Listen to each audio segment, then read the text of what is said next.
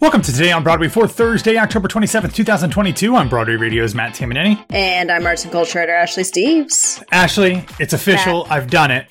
You've done I've done it. I have finalized my trip. Uh, all the shows that I will be seeing in New York starting a week from tomorrow. By God, So- he's done it. I, I said, you, you did it. You did it. Anyway, um, so here's what I'm seeing.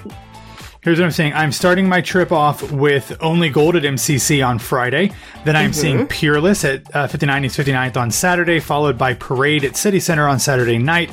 Sunday afternoon, I am seeing the final closing performance of Cost of Living on Broadway. Then I am going to what is supposed to also be the closing performance, as of now at least, of A Raisin in the Sun at the Public Theater. We'll talk more about that here in a little bit. Mm-hmm. On Monday night, I am seeing Into the Woods for my third time, second time on Broadway. Mm-hmm. Then I'm going to see 1776 on Election Day. With, As you do. Wise. Yes, with Robbie Rozelle on uh, on Tuesday the eighth. Then on Wednesday for the matinee, I'm going with you to see Indeed. Top Dog Underdog on Broadway, and then that evening I'm going to see the piano lesson at the Barrymore. On Yes. Thursday night, I am going uh, out to Brooklyn to see Bedlam's production of Hedda Gabler, and then on Friday I'm ending my trip with a preview performance of And Juliet. Pretty um, good. And also, uh, you and I are also going to go to the press preview of the Broadway Museum on Yep, Tuesday, on Tuesday in the morning. afternoon morning. Yeah, so very exciting. Almost be awake, but I will be there. I know, eleven thirty. Do you need me to like call you at like nine to make sure you can? Nine. Please never call me at nine I mean, it's in this realm. It's one of those things where you have to hit snooze a ton of times just to make sure you get up two hours later. But That's my usual day. yeah. yeah. That's every Understood. morning, my guy. Anyway, um, I will be talking about all of those things in whatever feed you hear our shows in. But if you want to hear everything before you can get it anywhere else, head over to patreon.com slash Broadway Radio, slash Patreon.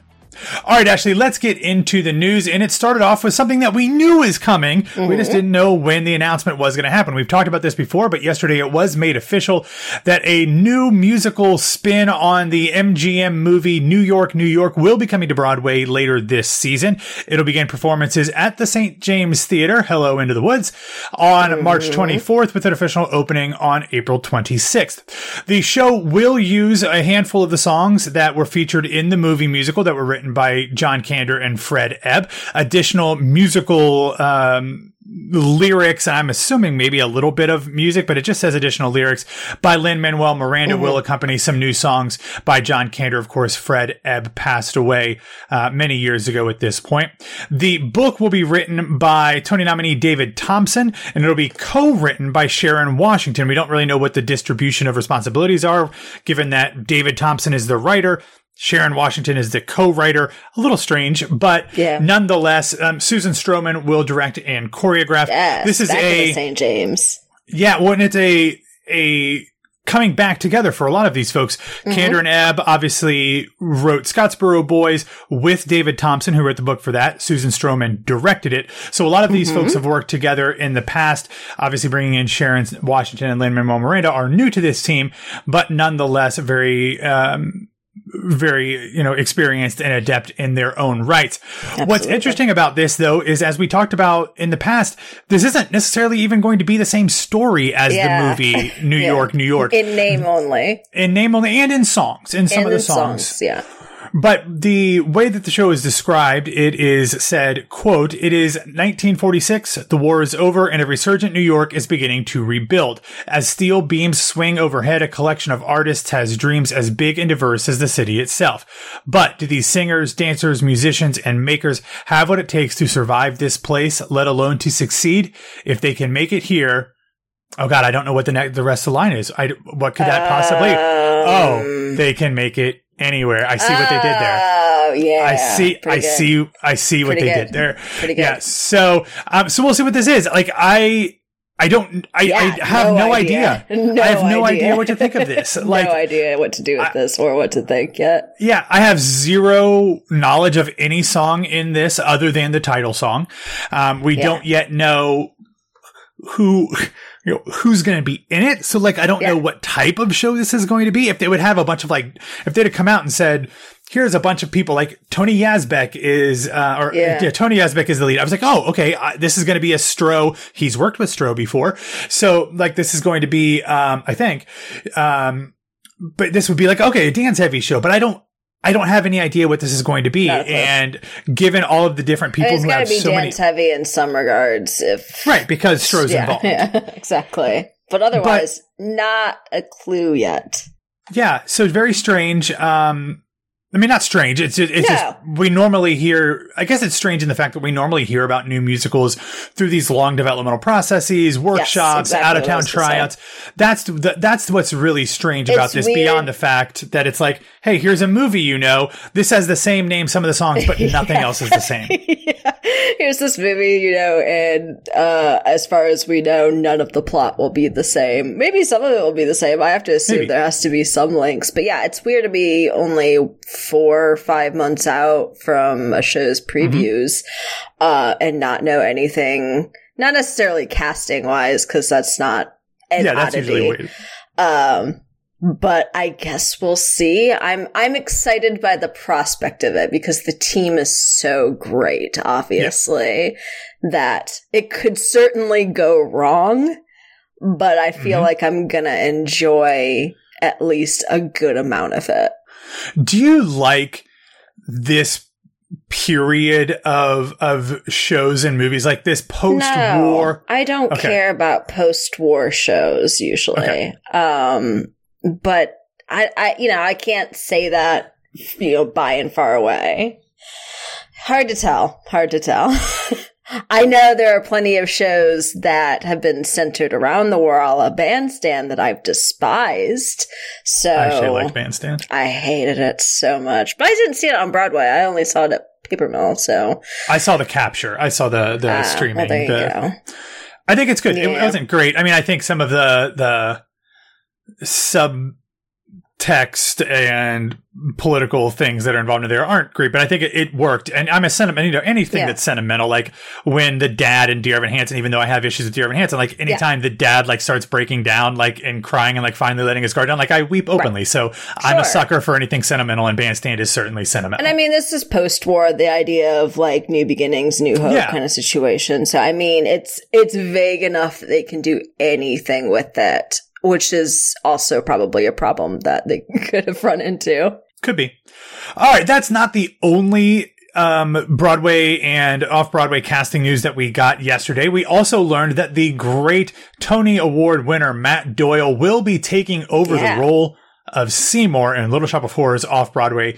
He will Naturally. be stepping. Uh, well, I, I didn't see. Did Robbie Rozelle have a problem with this one? Like, I mean, uh, probably. Robbie has an know. issue with any hunky With- guy. with hunky Seymours. Yeah. yes, which I get. Which- I get. Yeah. Um, that's mainly because I think Robbie's probably submitted himself for the show a dozen times or so. But um, a hunk, Robbie Rozelle is. Robbie Rozelle is a hunk. so, yes, Yeah. Uh, 100% a hunk. But um, he will be joining Lena Hall and Brad Oscar in the show as Audrey and Mushnick, respectively. Mm-hmm. Um, Matt will begin performances on November 15th. The show is currently playing the West Side Theater. And we've talked about this before. I'm just ecstatic that this show continues to bring in more Yeah. Broadway heavy hitters to keep it going. Because, well, I didn't think that this, this production was necessarily necessarily revelatory in any way, shape, or form. It's a really, really good perform uh, production Yeah, of a absolutely. really, really good show. And I think we need that. We need those in small theaters and we need those off Broadway. And even though these aren't like $25 tickets compared to a Broadway No, show, they're very cheap and you're still getting a high quality theatrical experience. So I'm glad that people are going to have an opportunity to continue to see um, great folks in, in, in this production moving forward. Absolutely. Absolutely. I don't necessarily love this casting, but I am absolutely of the mindset that as long as they want to run this show and keep putting Mm-hmm. whomever in to keep it running, I am delighted by. I hope that means that, you know, the longer they have it open, the more interesting casting decisions that they actually decide to do. But in the meanwhile, I obviously love Matt Doyle. So Yeah. And I, if you remember, I pre-pandemic when this show first opened, I had heard, and I think you and, and, maybe Grace had heard that Matt and Bonnie Milligan, who have worked together off Yeah. Broadway before, Yeah. were supposed to be the original replacements. And I don't know if that Mhm. was ever true or if it was just a rumor, but we'd heard that. And obviously, Bonnie is busy right now doing Kimberly Akimbo on Broadway. Getting her Tony nomination and hopefully win. Absolutely. Absolutely. Go Bucks. Um, so, but it's nice to see Matt, who obviously had a breakout with company, come back to Mhm. this, which is something that we've been hearing now for multiple years at this point. Yep. So, anyway. All right, moving off, or guys, sticking off Broadway, but moving further off Broadway, down to actually, I think the last place that Matt Doyle did a show off Broadway, the Greenwich House Theater, which was once the Barrow Street Oh, Theater. yeah, yeah, yeah. Um, the great Eddie Izzard will be returning to the New York stage for six weeks only, starting in December, to Yes. play 21 characters in Charles Dickens' Great Expectations. It has been adapted by Mark Izzard and is being directed by Selina Cadell. This is not the first, actually, the second one person adaptation of a Charles Dickens novel that will be playing in New York during this holiday season, of Yeah. course, with Jefferson Mays's um, A Christmas Carol. But Just sent this my one, tickets for that today, so I hope Yeah, I'm getting press tickets for this soon as well. Yep. So, uh, yeah, Christmas Carol will have to be on my list for December. But this one begins performances on December 9th with a December 15th opening and is a strictly limited engagement through January 22nd. Eddie Izzard is a really kind of incredible performer both on stage and screen whether that's in, Mhm. in acting or in stand up she has done incredible work i think it wasn't was she supposed to do um who's afraid of virginia woolf on broadway Yeah. and Yeah, then yeah, was replaced Mhm. and I, I don't remember what that whole story was now because that was pre-pandemic but um i think this will be Because it was incre- Laurie and That's right, Laurie Metcalf. take over for Eddie, or was Eddie's? I can't remember. we don't know. I, I- I believe what the story was is that we didn't actually get casting announcements like for what role. It was just Eddie and and Laurie, and I, and I think we Yeah. it's, we I think we actually discussed at the time that maybe they were doing it with Eddie Yeah, as yeah. Martha and Mhm. Laurie as George, which would have been probably incredibly interesting. I But- would have loved it. Yeah. Anyway, all right. I'm um, moving on, in something that is much less surprising than Eddie Izzard bringing Charles Dickens' Great Expectations to New York. Yesterday, the Broadway production of Chicago announced that they would be marking the return of two of their favorite performers back to the production. Uh, Charlotte d'Amboise and Ryan Silverman will be returning to the roles of Roxie Hart and Billy Flynn beginning on November 7th. They will be joining, as you and Grace discussed earlier this week, fashion icon and cabaret entertainer Isaac Yeah. Mizrahi uh, as Amos Hart making his three week uh, Broadway limited engagement debut. Um, I mean, it's basically like, oh, we, we have a hole for Roxy and or yeah. Billy Flynn. Just cycle What's through. Charlotte and or Ryan doing? Exactly. Come on back. Are they busy? Are they doing another show right now? yeah. No. So all right, back on in. That's great. Love love Charlotte and her husband. Her husband Terrence Mann is currently in Only Gold Ah, that I'll be seeing uh, at MCC. So It all comes they back. can- all circles can- back. Well, I was gonna say they could, you know, ride the train in together on show days. So. Yeah, exactly. They certainly don't have the money for. Well, I didn't mean that. I mean, they Lyft, or, or they can they can take a car together. car. That's fine. Yeah. I just There meant they could travel Yeah. together. It was more about commuting time with their partner than Absolutely. saving money. Was- Yeah, Anyway, in a car in a car or a Yeah. subway, or if they wanted to fly, I'm sure they could do that too. or a city bike. Yeah, why not? All right, moving on. Um, we discussed it multiple times, but earlier this week, the Public Theater's production of A Raisin in the Sun officially opened after a, a delay brought on due to COVID. It is currently, oh, new news flash here. I'm, I don't think this Oh, has been God. officially announced, but I am on their website looking at details. They have added two weeks of performances. No longer will I be seeing, seeing the final performance on November 6th. They are now currently scheduled to run through November 20th. I'd imagine maybe even by the time this comes out in the regular feed that a podcast or a, um, a press release with an extension has been announced, but, uh, good for them. Uh, that's exciting. I kind of assumed that we would get an announcement about this after opening, especially since Yeah. the reviews are pretty good, but in the role of Walter Lee Younger, Francois Battiste, is getting great reviews. Uh, and of course, Tonya Pinkins is a legend as Lena. Um, Mandi Masden plays Ruth Younger. Paige Gilbert is Beneatha.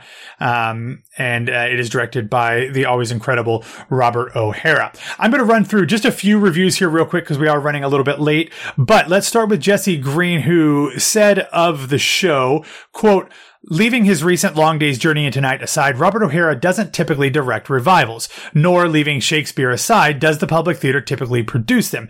Yet on Tuesday, the public opened O'Hara's take on Lorraine Hansberry's A Raisin in the Sun. Not merely a revival, but a further exploration of an earlier production of a 1959 classic. How then to make it new? Apparently on the evidence of this staging by furiously underlying its subtleties and downplaying its conventional strengths, a reversal of standard procedure that produces a sometimes stunning, sometimes stunted result. Um, he goes on saying, quote, O'Hara signals from the start and reiterates throughout that he will flip the focus at the same time broadening and darkening it. His production begins not as written with Ruth Younger making breakfast, but with Walter Lee carrying their sleeping son Travis from the dim recesses of the apartment to his bed on the living room sofa. It's a haunting image that suggests the way the father's hopes and perhaps his failures may be born into the future. A future O'Hara and the scenic designer Clint Ramos literalize in a devastating coup coup de theatre at the end. Moving forward, in between, no matter how judiciously Hansberry has distributed the play's attention among the main characters, including the matriarch Lena and her daughter Beneatha, O'Hara concentrates his prodigious theatrical imagination on Walter Lee. So, an interesting, I think if you're going to do a show, um, a century or a half a century plus after it was originally done and it is a Yeah. classic, you have to kind of take a different spin on it. Absolutely. It sounds like Robert O'Hara has done that.